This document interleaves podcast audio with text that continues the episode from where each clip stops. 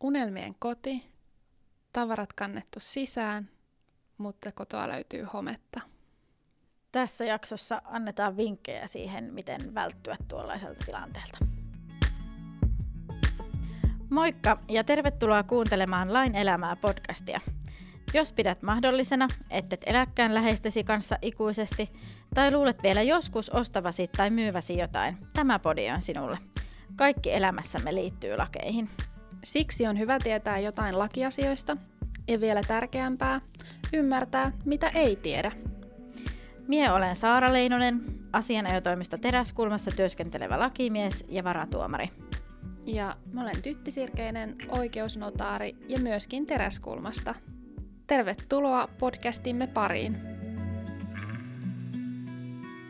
Tässä jaksossa aiheena on kodin myyminen ja ostaminen, ja voitaisiinkin todeta, että ollaan Saaran lempiaihepiirin parissa.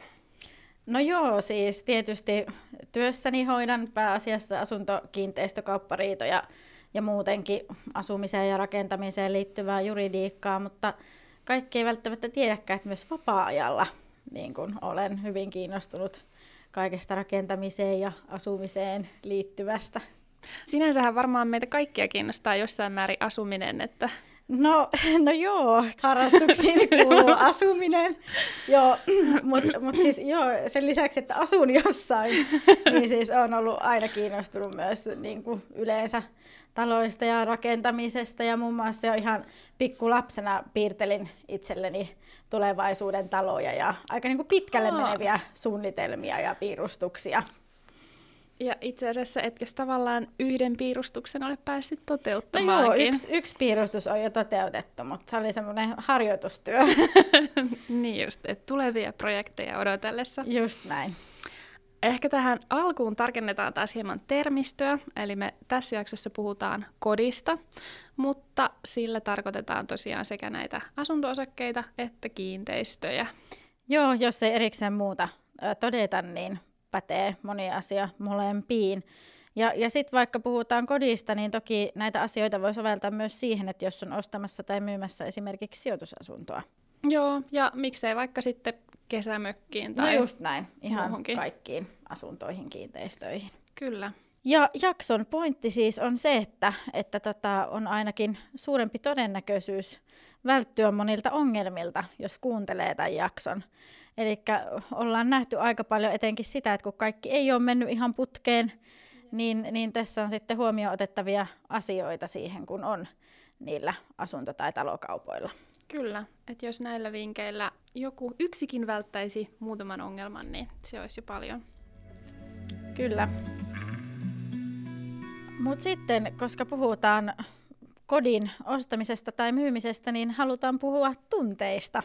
Joo, ostamiseen ja myymiseen, niin liikutaan paljon mielikuvien ja tällaisten odotusten parissa. Joko se on se, että sinä oot ostamassa sitä sun unelmien kotia, tai sitten oot luopumassa siitä mahdollisesti vuosikymmenten ajan kotinasi toimineesta Joo, ja kyllähän noilla kaupoilla on paljon myös pettymystä. Kyllä. Ei saadakaan sitä hintaa, mitä haluttiin, tai sitten, että ei saadakaan ostettua sitä kohdetta, mikä haluttaisiin ostaa. Mutta tässä tulisi muistaa kuitenkin se, että laki tuntee vaan rationaalisen ostajan. Eli laki ei tunne sitä, että ostetaan vaan pelkän tunteen varassa. Kyllä, se tuntuu sinänsä ehkä vähän hassultakin, koska väitän, että aika moni menee kuitenkin se tunne edellä niissä mm, asuntokaupoissa, mutta sitten taas meillä lainsäädäntö lähtee siitä, että ostaja ei toimi lainkaan tunneperäisesti, vaan nimenomaan järkiperäisesti perehtyy kaikkiin asiakirjoihin, kurkistaa sekä alapohjaan että yläpohjaan. Ja että mistä, mistä siinä kohteessa on oikeasti kyse. Just näin, ja sen takia niin kuin ehkä oma tärkein neuvo talokaupoilla tai asuntokaupoilla onkin se, että ne ostohousut pitäisi ottaa pois jalasta. Eli ennen kuin ostaa, niin pitäisi tavallaan ajatella, että mitäs jos en ostaskaan ja mikä kaikki tässä voi niin kuin olla pielessä. Kyllä. Vastaavasti sitten myyjällä on täysin sama tilanne, eli vaikka se oma koti tuntuukin totta kai aina parhaalta mahdolliselta ja voi olla tosi vaikea arvioida sitä objektiivisesti, että mikä, mikä se onkaan se kohde, niin pitäisi hetkeksi taas astua sieltä tunne maaperältä pois niin sanotusti ja mennä sinne rationaaliselle maaperälle ja katsoa sitä omaa kotia ehkä vähän erilaisesta näkökulmasta. Joo, siis toikin on tavallaan niin tosi ymmärrettävää, että myyjälle helposti voi syntyä esimerkiksi semmoinen harha, että kun itse tuntee tietysti kotiinsa tosi hyvin, niin että sitten se ostajakin tuntisi, vaikka tosiasiassa se ostajahan ei tiedä siitä vielä mitään. Ja, ja, ja sitten se, kun ei niin kuin ostajahan ei maksa siitä tunnearvosta. Niinpä, se on se tunnearvo ainoastaan sille myyjälle ja eikä siitä toki niin pidäkään maksaa, mutta se voi joskus tuntua jopa vähän hassunkuriselta, varsinkin kun monella siihen uh, omaan kotiin on kuitenkin sen on maksanut sillä omalla elämäntyöllään. Että... Mm, mm. Mutta meidän pointti ei ole se, että pitäisi nyt ostaa jotenkin epämieluisia kohteita ja, niin, ja, ja, ko, ja, ja koteja, jotka niinku tuntuu pahalta. et, et, ei missään nimessä näin, vaan, vaan se, että, mutta se, että kaupat ei perustu kuitenkaan niinku pelkästään siihen tunteeseen, vaan, vaan niin kuin oikeasti myös varmistus siihen, siitä, että se talo on oikeasti se unelmien koti. Kyllä, että vaikka juristeja ollaankin, niin lähdetään myös liikkeelle siitä, että kyllä sen oman kodin pitää tuntua omalta kodilta. Joo. Mutta et ensin toki se, että se tulee se tunne, että tämä voisi olla se oma koti, tuleva koti. Joo. Sitten varmistua, että se on sitä tosiasiassa ja sitten tehdä Just se päätös. Näin. Sitten voitaisiin puhua vähän välittäjän käyttämisestä. Musta ainakin tuntuu, että välittäjän käyttäminen on aika yleistä asuntomarkkinoilla, mutta miten Saara, käyttäisitkö sinä välittäjää? Joo, siis luulen kyllä, että riippuisi vähän tilanteesta, että käyttäisinkö itse välittäjää ää, vai enkö. Mutta tota, kyllä niin kuin uskon, että välittäjä on niin kuin paikalla oleva ammattilainen etenkin just siinä myynnissä, markkinoin, markkinoinnissa, että lähinnä myös sen niin kuin ajankäytön takia, että mitä se itseltä vaatisi, semmoinen niin, niin perehtyä siihen, että saisi sen niin hyvin ö, myytyä ja markkinoitua, niin, niin sen takia varmasti voisinkin käyttää välittäjää. Kyllä, samaa mieltä. Täytyy sanoa, että mulla ainakin kun selaa myyntiilmoituksia, niin kyllähän mm. niistä ensimmäisenä jää mieleen ja jotenkin pomppaa esiin ne, joissa on oikeasti edustavat hyvät kuvat, sitten sellainen teksti, joka ehkä vetoaa tunteisiin ja ylipäätänsä välittäjä osaa tosiaan, tai hänellä on ne kontaktit ja hän on sen myynnin ja markkinoinnin ammattilainen. Joo, ja välittäjän käyttäminenhän on nyt myös tapa sitten välttyä siltä, etenkin myyjäpuolella, että ei liikaa se tunne siellä ohjaa. Eli välittäjähän osaa katsoa nyt sit sitä objektiivisesti ja arvioida, että mitä se hinta on niin kuin oikeasti markkinoilla. Kyllä. Toisaalta niin kuin minkä tahansa ammattilaisen valinnassa, niin myös sen välittäjän valinta on aika tärkeä valinta. Eli myyjä kuitenkin on vastuussa myös niistä tiedoista, mitä välittäjä ostajalle antaa, niin sen takia on varmistua si- hyvä varmistua siitä, että tämä välittäjä on tosiasiassa asiantunteva taho. Joo, kyllä. Siis suhteessa ostajaan niin, niin suoraan lain nojalla myyjä vastaa myös välittäjän antamista tiedoista. Ja, ja ylipäänsä niin kun ostajankin olisi tärkeää huomioida sitä, että, että sitten taas jos myyjä päätyy myymään sitä itse, niin että kykenee varmasti se myyjä sitten hoitaa sen myynnin. Sehän siinä sinänsä ironista onkin, että voit asua vuosikymmeniä kohteissa, jonka tavallaan tunnet pintapuolin, mutta sitten kun pitäisikin osata kertoa rakenteista tai mistä tahansa muusta, niin voi olla se, että ei oma tietotaito siihen riitäkään. Ja siksi mm. nimenomaan pitäisi arvioida sitä omaa kykyä myydä kyseistä kohdetta. Joo, mutta sitten tässä pitäisi myös muistaa se, että just tuohon kuntoarviointiin liittyen siihen omat ammattilaiset, siihen mennään kohta. Ja, ja, ja sitten muistutuksena se, että kuitenkin juridiikan ammattilainen on lakimies. Eli vaikka välittäjät monesti tekee niitä kauppakirjoja ja osaakin toki tehdä normaalitilanteen kauppakirjat oikein hyvin, mutta se, että jos on vaikea kauppakirja, jos on esimerkiksi joku erityinen myyntitilanne, tiedetään vaikka, että rakennus on pahasti vaurioitunut tai on esimerkiksi kuolinpesä, mahdollisesti riitanenkin kuolinpesä myyjänä, niin silloin kyllä sit siinä tarvitsee monesti myös lakimiestä vielä sen kauppakirjan laatimiseen. Kyllä, eli monenlaista asiantuntija-apua tarvitaan siinä sekä myynnissä että ostamisessa.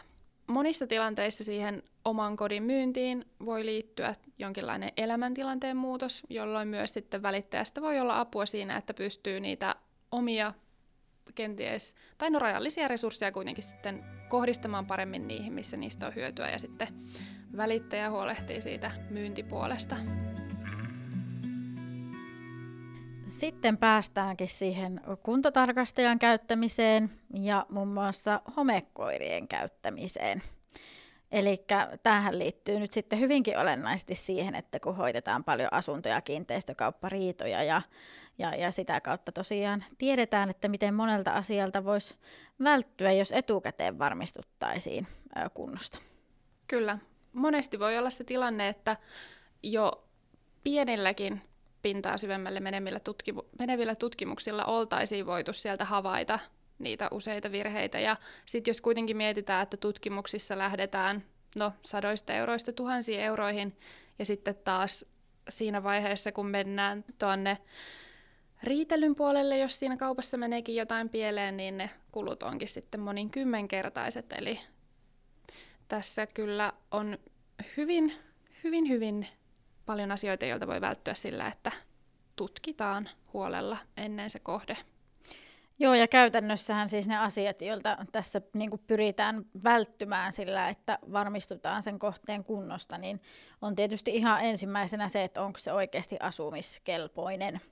Eli no onko siellä esimerkiksi ö, kosteus- tai mikrobivaurioita, ja, ja siihen esimerkiksi homekoirat on aika hyvä apu. Ja tosiasia on kuitenkin se, että jos vaikka myyjä olisi asunut siinä kenties vuosikymmeniäkin, niin se ei vielä tarkoita sitä, että kohde olisi sillä tavoin asuinkelpoinen, koska se on tosi yksilökohtaista, miten ihmiset reagoivat näihin Joo, eri epäpuhtauksiin. Just näin. Eli tämä on tietysti tämä kohteen tutkiminen on pitkälti ostajan turva, mutta se on ihan yhtä lailla myös myyjän etu, koska vaikka olisi sellainen tilanne, että myyjä haluaisi päästä niin kuin vaan eroon esimerkiksi siitä talosta, niin kyllä se kostautuu myöhemmin, jos sitten siellä olikin jotain vikaa, ja, ja pahimmassa tilanteessa johtaa jopa kaupan purkuun, eli varmimmin myös myyjä pääsee siitä eroon silloin, kun oikeasti varmistuu siitä, että mitä on Eli myymässä. Voisi tavallaan sanoa, että myyjänkin pitää ottaa myyntihousut pois jalasta, että vaikka olisi kiire päästä kohteista eroon, Kyllä. niin muutama ekstra askel. Just näin. Jos tosiaan tulee se kaupan purku, niin eihän siitä sitten päässytkään eroon. Kyllä. Tästä mulla on itse asiassa konkreettinen ö, esimerkkikin, että minkä takia olisi, olisi syytä oikeasti ö, varmistua kohteen, kohteen kunnosta on nähnyt tällaisen myyntiilmoituksen, jossa kerrottiin suurin piirtein näin, että, että kohteesta löytyy varmasti mikrobeja ja kosteutta ja vaikka mitä, jos alkaa niin kuin niitä etsimään. Mutta sitten siinä kuitenkin toisessa lauseessa kerrottiin, että aikaisempi asukas on asunut siinä ilman mitään ongelmia. Eli nyt niin kuin esimerkiksi tuosta tuli mulle vaan niin kuin tosi suuri kysymysmerkki siitä, että onko se siis asuinkelpoinen vai ei, jos niin. sieltä löytyy mikrobeja, mutta toisaalta siellä pystyy asumaan. Kyllä, to, toihan on niinku tavallaan pahin mahdollinen tilanne, että tiedät sen, että siellä on jotain pielessä, mutta siitä huolimatta väität, että kyllä, täällä voi asua, niin silloin ei kyllä siltä vastuulta oikein voi välttyä. Joo, tuollaisessa tilanteessa säästää kyllä niin kuin tosi väärässä paikassa, jos säästää siinä tutkimisessa, koska tosiaan vaikka se tutkiminen voi maksaa tonneja, niin jos laiminlyöt sen, niin voit hävitä äh, hinnanalennuksen tai jopa sitten kaupan purun. Kyllä. Ja siitä huolimatta, että ei olisi välttämättä mitään syytäkään epäillä, että kohteessa olisi jotain mikrobivaurioita tai muita, mutta siitä huolimatta olisi hyvä siltikin tutkia se ja varmistua siitä, että näin ei tosiasiassa ole, koska niitä ei tosiaan paljalla silmällä aina huomaa siitä pinnalta. Joo, siis todella harvoinhan se silloinhan on tosi vakava tilanne jo, että jos se näkee jo ulospäin, että joku on vialla. Ja, ja, ja siis eikö meidän suositustytti olekin, että aina vähintään kuntotarkastus, Kyllä. mielellään ää, myös niin kuin homekoiratarkastus ja sitten vielä oikeastaan sillä tavalla, että jos jostakin haluaa karsia, niin tekisi nyt ainakin se homekoiratarkastuksen. Se on itse asiassa totta, koska jos miettii, niin helposti läht- ihmiset ajattelee, että no mitä siellä, että minkä tahansa koira, jos sinne vie, niin kyllähän sieltä jotain ne, että mistä niitä osaa tulkita niitä, mitä ne siellä merkkaa. Mutta sitten kun miettii, että esimerkiksi poliisit käyttää huumekoiria, tullissa on ö, rahakoiria ja ties mitä koiria, eikö nykyään ole koronakoiriakin, mm. niin kyllä se koiran haju on aika lahjomaton. Joo, koira haistaa sen, mitä ihmissilmällä ei näe. Mutta tuossa onkin sitten tärkeää tosiaan se, että käyttää oikeasti koulutettuja homekoiria, Kyllä. jolloin ne on koulutettu periaatteessa vähän vastaavalla tavalla kuin mitkä tahansa tämmöisten viranomaistenkin käyttämät ö, koirat. Esimerkiksi Suomen homekoirayhdistyksen sivuilta ö, näkee semmoiset mm, ainakin niin kuin luotettavat homekoirayritykset. Kyllä, se kannattaa vinkki viitosenä ottaa ylös ja jos tosiaan on se tilanne, että on tarve käyttää homekoiria. Joo, mutta silloin tosiaan kun puhutaan kuntotarkastuksesta, niin puhutaan semmoista pintapuolisesta tarkastuksesta. Eli kuntotarkastustermillä me ei tässä viitata nyt semmoiseen rakennetutkimukseen, ja, mutta ihan, ihan niin kuin samalla tavalla myös siinä kuntotarkastuksessa, vaikka ei mentäisi niin kuin pintaa syvemmälle, niin on mun mielestä tosi tärkeää perehtyä siihen, että ketä käyttää, että varmistua siitä, että, että sillä tuota, tarkastajalla on oikeasti koulutus siihen asiaan ja myös kokemusta siihen asiaan. Kyllä, koska ne on kuitenkin rahanarvoisia tutkimuksia jälleen kerran, niin kannattaa käyttää ne rahat siten, että varmistuu siitä, että on oikeasti asiantuntija, joka niitä tutkii, koska sitten taas se, se että mainitaan, että on tehty kuntotarkastus, jossa ei varsinaisesti ole sitten tutkittukaan mitään, niin se ei kyllä palvele ei myyjää eikä ostajaa sitten loppujen lopuksi. Mm, kyllä. Ja tosiaan viime kädessä sitten olisi tehtävä ihan se kuntotutkimus. Eli joskus se pelkkä kuntotarkastus, joka on se pintapuolinen, ei riitä, vaan pitää tehdä tutkimus, jossa mennään siis sitten niihin ö, rakenteisiin ja siis sinne pintaa syvemmälle. Ja, ja ainakinhan tuommoinen kuntotutkimus olisi tehtävä silloin, jos siellä on esimerkiksi jotakin näkyviä jälkiä, esimerkiksi jotakin kosteusjälkiä, tai sitten tietysti silloin, jos kuntotarkastaja sitä suosittelee, tai etenkin silloin, jos homekoira merkkaa jotakin. Kyllä. Ja totta kai täytyy muistaa, että, että jos ostajana näkee sille tarpeen, niin myyjähän saa aina kieltäytyä. Ei, ei ole mitään velvollisuutta päästää avaamaan sinne niitä rakenteita. Joo, ei, sehän kuitenkin tarkoittaa niin kuin periaatteessa monesti seiniä ja lattioiden reijittämistä Kyllä. joistain kohin.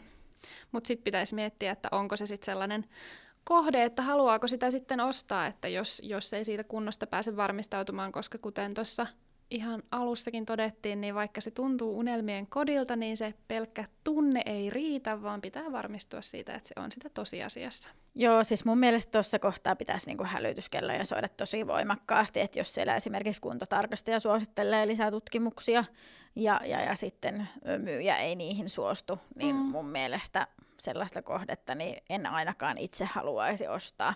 Et se on kyllä semmoinen, missä kohtaa hälytyskellojen pitäisi soida tosi Ja täytyy kovasti. sanoa, että silloin kyllä ihmettelee myös sitä myyjän asemaa, koska jos kukaan, niin myyjän pitäisi haluta turvata selustansa. Todellakin. Mm.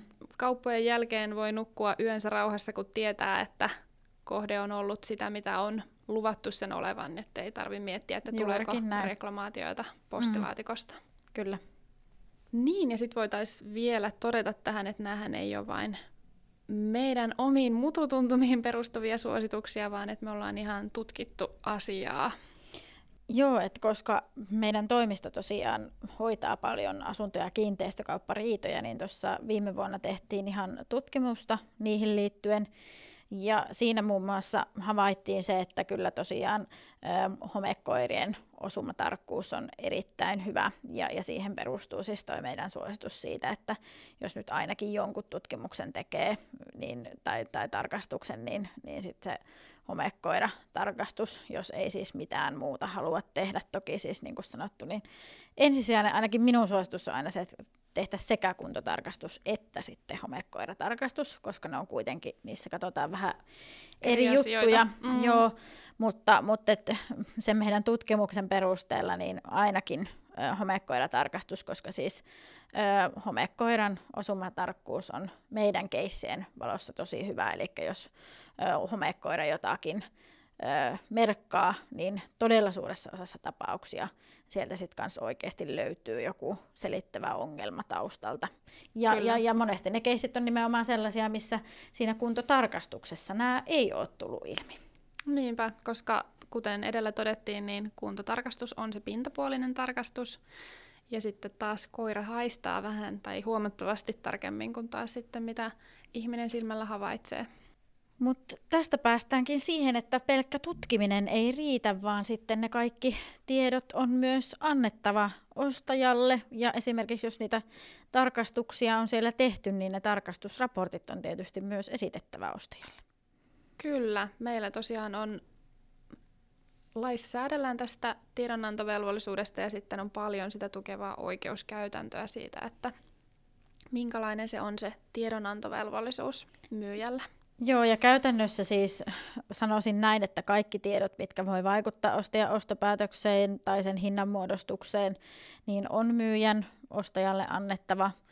Monestihan siinä on se välittäjä välissä, mutta joka tapauksessa ja, ja karkeasti voi niin kuin sanoa näin, että jos miettii, että pitääkö joku tieto antaa, niin pitää, tai, tai on varmempi antaa se tieto. Eli jos on semmoinen kohta, että mietiskelee, että, että no, pitäisikö ostajalle kertoa vaikka tuosta kymmenen vuotta sitten tapahtuneesta vesivahingosta vai ei, mm. niin aina varmempi on kertoa Kyllä. ja yleensä menee niin kuin pieleen, jos ei kerro. Kyllä. Ja sitten vielä tärkeää pitää mielessä se, että mikä tieto on sellaista, mikä pitää antaa kirjallisesti, eli että siitä on mustaa valkoisella, että tällainen tieto on ostajalle annettu, koska viime kädessä jos antaa suullisesti, niin sitten ollaan jälkikäteen Joo, sana sitä ei oikein sitten todistaa. Kyllä. Et etenkin myyjän ö, selustan turvaamista on tosi vahvasti se, että et kaikki, etenkin sellaiset merkittävät seikat niin kirjattaisiin ihan sinne kauppakirjaan. Kyllä. Toki monet lukee myös esimerkiksi kuntotarkastusraportissa, mutta, mutta semmoiset merkitykselliset seikat niin olisi kyllä kaikista fiksuilla, että ihan sinne kauppakirjaan saakka. Kyllä, ja tämä nimenomaan korostaa sitä, että kuinka tärkeää on käyttää sitä asiantuntijaa siinä kauppakirjankin laadinnassa, jotta siellä on se kaikki olennainen tieto. Mm. Mutta jos joku niinku asia ää, mietityttää sitten tällaisessa vaiheessa, tai ylipäätään, jos nyt niinku talo- tai asuntokauppoihin liittyen ostaja- tai myyjäpuolella joku asia mietityttää, niin tässä vaiheessa voitaisiin muistutella kaikkia kuuntelijoita meidän hometalopuhelimesta. Kyllä. Eli vaikka se on hometalopuhelin nimeltään ja, ja, ja, ja niitä ehkä suurin määrä soittajista on, niin siltihän me neuvotaan siinä ihan ö, kaikissa tällaisiin tilanteisiin liittyvissä asioissa. Eli, soittakaa sinne, jos joku asia askarruttaa. Kyllä, eli siis vaikka se olisi kymmenen vuotta sitten ollut keittiöremontti, että, tai siis vesivahinko, että miettii, että kirjaako sitä sinne kauppakirjaan, niin ihan tuollaisissakin asioissa ennemmin niin, että ottaa matalalla kynnyksellä ennen sitä kaupan tekoa yhteyttä, niin sillä välttyy aika monelta harmilta jälkikäteen sitten. Joo, ja ne on oikeastaan kaikista mukavimpia puheluita Kyllä. myös omasta mielestäni niin kuin neuvoa, että jos soitetaan jo etukäteen, että hei, että on tekemässä kauppaa, ja että, että miten nyt, koska, koska on se paljon mukavampi neuvoa siinä vaiheessa, kun ei ole vielä mitään ää, tapahtunut, kuin sitten, että jos ollaan yhteydessä sitten, kun joku on mahdollisesti mennyt jo pieleen. Koska onhan se mukava enemmän auttaa siinä ennalta varautumisessa kuin sitten, koska eihän se riitatilanne ole kenellekään osapuolelle Todellakin. miellyttävä, mm, niin kyllä. totta kai ennemmin niin, että varautuu ennalta. Sitten päästäänkin ehkä jännittävimpään vaiheeseen, eli tähän tarjouksen tekemiseen, koska silloin on käytännössä päätetty, että tämä on nyt se kohde, että minkä haluaisin ostaa, mutta tosiaan ostaminen on kahden kauppaa. Ja ehkä tässä se tärkein muistutus meiltä on, että ne ostohousut pois jalasta. Juu, todellakin, koska ennen kuin tekee itse asiassa edes sen tarjouksen, niin, niin kannattaa perehtyä sen kunnon lisäksi vähän muuhunkin, että ymmärtää, mitä on ostamassa. Öö, muutamia niin tämmöisiä tipsejä, mitä ainakin olisi syytä ottaa huomioon, niin ö, asunnon, asuntokauppojen kohdalla niin huomioida myös esimerkiksi sen ö, yhtiön tilaa ja, ja kiinteistön kohdalla esimerkiksi rasitteita. Onko siellä jotakin, mitä pitäisi ottaa huomioon? Ja ylipäätään hahmottaa, että asunto-osakkeen ja kiinteistön ostaminen, niin ne on hyvin erilaisia. Eli että silloin on tosi, tosi erilaisia asioita, mihin pitää perehtyä, mistä pitää ottaa selvää. Eli täytyy tietää, että mitä on ostamassa ja mitä sitä mm, kohteesta mm. pitää ottaa selville. Mutta sitten halutaan myös muistutella siis niinkin yksi, yksinkertaisesta seikasta, mutta joka monelta meinaa unohtua siinä vaiheessa, kun just ollaan, ollaan tunteen vietävissä mm. ja, ja päätöstä tekemässä, niin se, että pitäisi miettiä sitä, että onko oikeasti vara ostaa. Et esimerkiksi oma kotitalon kohdalla ne kulut, että siellä on, voi olla aika isoja juoksevia kuluja, että jos on aikaisemmin asunut vaikka jossain asunto-osakeyhtiössä ja, ja vaikka esimerkiksi vuokralla, niin on mm. hyvin erilaista asua omakotitalossa. Mutta sitten myös esimerkiksi asunnon kohdalla niin se, että onko just yhtiöön tulossa isoja remontteja, onko yhtiössä yhtään pääomia niihin valmiiksi, tai sitten onko just niin päin, mikä on tänä päivänä yleistynyt tosi paljon, että on aika edullinen asuntokohde, mutta sitten siellä onkin niin kuin valtava yhtiölaina. Kyllä, ja täytyy muistaa, että se yhtiölaina on sitten taas vähän eri asia kuin asuntolaina, että, että tunnistaa mm. siinäkin ne erot. Ja tosiaan uh, tässä myös ehkä voi olla monelle itsestään selvää, mutta niitä tarjouksia ei kannata tehdä useampaa, koska siis ne tarjoukset sitovat, eli on kuullut tilanteista, joissa on tehty useampi tarjous monesta eri kohteesta, kun ei ole ymmärretty sitä, että jokainen niistä käytännössä, jos myyjä ne hyväksyy, niin se pitäisi pystyä sitten täyttämään. Eli että ei, Joo, siis se on, ei se on aika tarjousta kerralla. niin sanotusti sostilainen, kun kuulee niistä. Että et joskus niitä tosiaan kuulee, että osta, ostajaehdokas on mennyt tekemään monta, monta tarjousta. Ja, ja, ja sitten jos ne ei ole ollut ehdollisia, niin sitten ne oikeasti sitoo. Mutta mut vaikka ei olisi mm. useampia tarjouksia, niin ihan jos tekee yhdenkin tarjouksen, niin mun mielestä ennen sitä pitäisi olla esimerkiksi se lainalupaus sieltä pankista.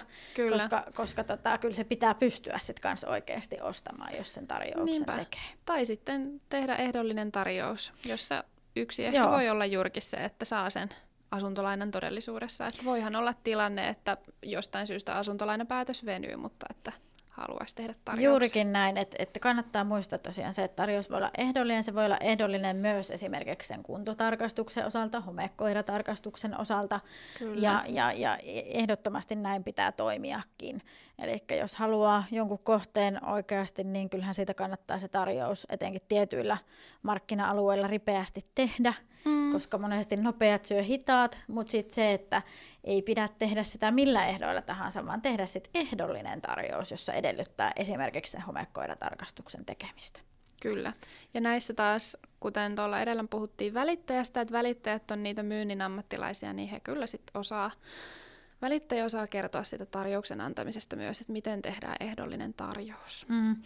Mutta sitten tarjous tosiaan sitoo ö, ostajaa, mutta se sitoo myös myyjää siinä vaiheessa, kun myyjä on hyväksynyt sen ö, ostajan sen tarjouksen. Eli kyllä siinä pitää oikeasti niin kuin myös ostajan, mutta, mutta sekä myyjänkin miettiä, että on oikeasti sit valmis sillä hinnalla myymään ja, ja niillä ehdoilla, kun sen tarjouksen hyväksyy. Kyllä. Mutta sitten ollaankin siinä vaiheessa, että ollaan jo toivottavasti ö, varmistuttu asunnon tai talon kunnosta. Siellä on vähintään ne homekoirat käynyt nuuskimassa nurkat ja, ja, ja tota, on tarjoukset tehty ja hyväksytty. Ja sitten ollaan ryhtymässä siihen itse kaupan tekoon, eli se tarjous ja sen hyväksyminen ei vielä riitä, vaan sitten pitäisi tehdä se varsinainen kauppakirja. Kyllä. Ja ehkä niinkö tärkein asia, mitä me muistutellaan, tai yksi tärkeimmistä jälleen on tämä meidän lempivakuutuksemme, oikeusturvavakuutus. No niin, tulihan se sieltä taas. Varmaan niin kuin ne kuuntelijat, jotka on kuunnellut monta, monta jaksoa, niin ne osaa odottaa. Mutta tota, tämä on oikeasti tärkeä asia sen takia, että moni ei tätä tiedä, että ennen kauppakirjan tekemistä tulisi huolehtia se, että on se oikeusturvavakuutus ja pitää se myös koko ajan voimassa. Vaikka niin kuin esimerkiksi yhtiö vaihtuu, sehän on tosi normaali tilanne, että jos että vakuutusyhtiö vaihtuu. Niin, kyllä, kyllä että jos, jos vaikka kilpailuttaa. Vai, vaihdat asunnosta omaan kotitaloon, niin monesti just kilpailutat sen vakuutuksen, koska on ihan erilainen vakuutus sinne omakotitaloon. Mutta mut se, että siinä pitäisi huolehtia se, että se koko ajan pysyy jossakin yhtiössä Niinpä. voimassa se oikeusturvavakuutus. Vaikka saattaisi helposti ajatella, että no tässäpä säästän, kun ei ole tällaista niinkö pätkää, jolloin, jota tarvitsisi vakuuttaa, mutta se tuleekin sitten yllättävän kalliiksi. Joo, siis se on tosi, tosi huono tilanne ja muutenkin siis jos miettii, että, että oikeusturvavakuutus on tosiaan monesti sen kotivakuutuksen yhteydessä, niin esimerkiksi kotivakuutusta voi tarvita tosi olennaisesti esimerkiksi muuttotilanteessa, koska joskus just muuttotilanteessa saattaa sattua joku joku vahinko. Ja, ja sit Piano on... tipahtaa tai... Joo, sitten sit voi olla ikävä, jos ei ole mikään vakuutus ollut voimassa. Mutta minkä takia siis oikeusturvavakuutuksen tulee olla voimassa niin kuin viimeistään silloin kaupantekohetkellä, niin on, on se, että mikäli se vakuutus ei ole ollut tällä tavalla niin kuin oikein voimassa, niin, niin silloin siitä vakuutuksesta, vaikka sen ottaisi myöhemmin, niin ei sitten välttämättä korvata niitä lakimieskuluja, jotka liittyy siitä, siihen asunto- tai talokaupasta riitelemiseen niin sanotusti. Eli moni vakuutusyhtiö edellyttää sitä, että se on ollut tietyllä tavalla se vakuutus voimassa ja sen takia mm. siitä tulisi ottaa selvää ennen kuin tekee ne kaupat. Kyllä, tietyllä tavallahan se on, se on ehkä helpompi hahmottaa, että jos, jos se nyt se piano sattuu siellä tippumaan, niin eihän se kotivakuutus korvaa, jos ei se vakuutus ole sillä hetkellä voimassa. Mm, ja näin. jos mietitään sitä asunto- tai kiinteistökauppaa, niin ei se oikeusturvavakuutus korvaa, jos ei se ole sillä kaupanteko hetkellä ollut voimassa. Eli silloin, kun se virhe tavallaan tapahtuu. Mm, joo, toi on se pääsääntö, jonka takia kannattaa tosiaan äh, varmistua joka tapauksessa etukäteen, että miten äh, se oma oikeusturvavakuutus toimii ja että se varmasti on asianmukaisesti voimassa. Kyllä. Mutta tota, sitten viimeistään tässä vaiheessa, toki jo aikaisemminkin, mutta viimeistään ennen sitä, kun on tekemässä niitä varsinaisia kauppoja, niin ö, tulisi varmistua ainakin siitä, että kuka myy ja päinvastoin, että keneltä ostaa. Kyllä. Ja, ja tämä saattaa kuulostaa taas siltä, että no hohoja, että totta kai sitä tietää, mutta, mutta siis tässä niin kun lähinnä on esimerkiksi kuolinpesätilanteet. Että oikeasti mm. mietittävä, että onko sillä myyjällä niin kuin valtuudet myydä se, että jos hän Kyllä. on edustavinaan esimerkiksi koko kuolinpesää, niin onko oikeasti näin, että pystyykö myyjä oikeasti myymään. Kyllä. Ja, ja, ja sitten myös yksi seikka, mistä halutaan muistutella, mikä on vähän samantyyppinen kuin tuo oikeusturvavakuutusasia, että mitä moni ei tule miettineeksi, niin on se, että, että meidän mielestä ehkä suurin riski asunto- tai talokauppoihin liittyen on varaton myyjä. Tätä ehkä pitää avata, että mi- miksi näin, koska helpostihan sitä ajattelee, että no mitä väliä sillä myyjän taloudellisella tilanteella on ja tuntuu ehkä vähän tirkistelyltä jopa toisen taloudellista tilannetta selvittää. Niin kuin tosiaan tuossa todettiin, niin eihän tästä välttämättä edes niin kuin pysty mitenkään ää, varmistumaan. varmistumaan. Mutta, mutta siis lähinnä nyt se, että niin kuin muistutuksena, että, että jos on esimerkiksi sellainen tilanne, että tietää jo suoraan, että, että siellä on vaikkapa se ulosotto taustalla, niin, niin sit pitää kyllä havahtua siihen, että tässä ei välttämättä sitten ole maksukykyinen myyjä myymässä. Kyllä. Ja ehkä sitten se korostaa sitä, että pitää sitä tarkemmin perehtyä siihen kaupan kohteeseen, että mitä mm. ollaan ostamassa. Mm. Toki tietysti myös niin päin, että, että myös myyjiä varmasti kiinnostaa se, että ostajalla on oikeasti varaa ostaa. Monesti Kyllä, tämä kauppa, kauppakirjoissa toki taklataan niin, että sitä kauppaa ei ikinä tapahdukaan, jos ei koko kauppahinta ö, siirry.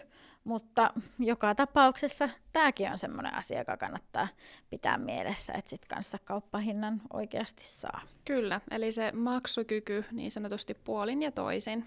Ja jälleen kerran korostaa sitä kauppakirjaan kirjattavien tietojen merkitystä tai niitä ehtoja, mitä sinne kauppakirjaan tehdään. Mm. Ja tästä päästäänkin siihen, että, että vaikka ehkä tässä vaiheessa ollaan jo ostajan on jo odottaa, että koska pääsee sinne kohteeseen asumaan ja myyjä mahdollisesti muuttamassa seuraavaan kohteeseen tai muutoin siitä muuttamassa pois ja tavallaan kauppakirjan allekirjoittaminen on jossain määrin sellainen pakollinen paha, niin pitäisi kuitenkin malttaa panostaa siihen kauppakirjaan. No todellakin se on kuitenkin se asunto- tai talokauppojen tärkein asiakirja ihan ilman muuta. Ja minun mielestä ainakin niin kauppakirjaa ei pidä tehdä itse oikeastaan missään tilanteessa. Useinhan välittäjä sen tekee ja, ja se on ihan ok, mutta niin kuin tuossa ihan jakso alussakin sanoin, niin ö, kyllä lakimiestä tarvitaan se laatimaan, jos on esimerkiksi sellainen tilanne, että on tiedossa olevia vaurioita rakenteissa, tai sitten just esimerkiksi tämmöinen riitainen kuolinpesä myymässä, niin kyllä niissä tilanteissa kannattaa vielä juristilta varmistaa, että kaikki varmasti menee nyt sitten oikein. Kyllä, Ehdottomasti. Ja siinä, mitä ehkä tuossa edelläkin käytiin läpi sitä myyjän tiedonantovelvollisuutta, niin ei voi olla korostamatta sitä, että kuinka tärkeää on, että myyjä voi sitä omaa selustaansa turvata sillä, että kaikki olennainen tieto kirjataan sinne kauppakirjaan. Koska silloin se tarkoittaa, että ostaja ei näihin asioihin voi myöhemmin verota virheenä, koska ne on todistettavasti ollut hänelle tiedossa siinä kaupantekohetkellä. Joo.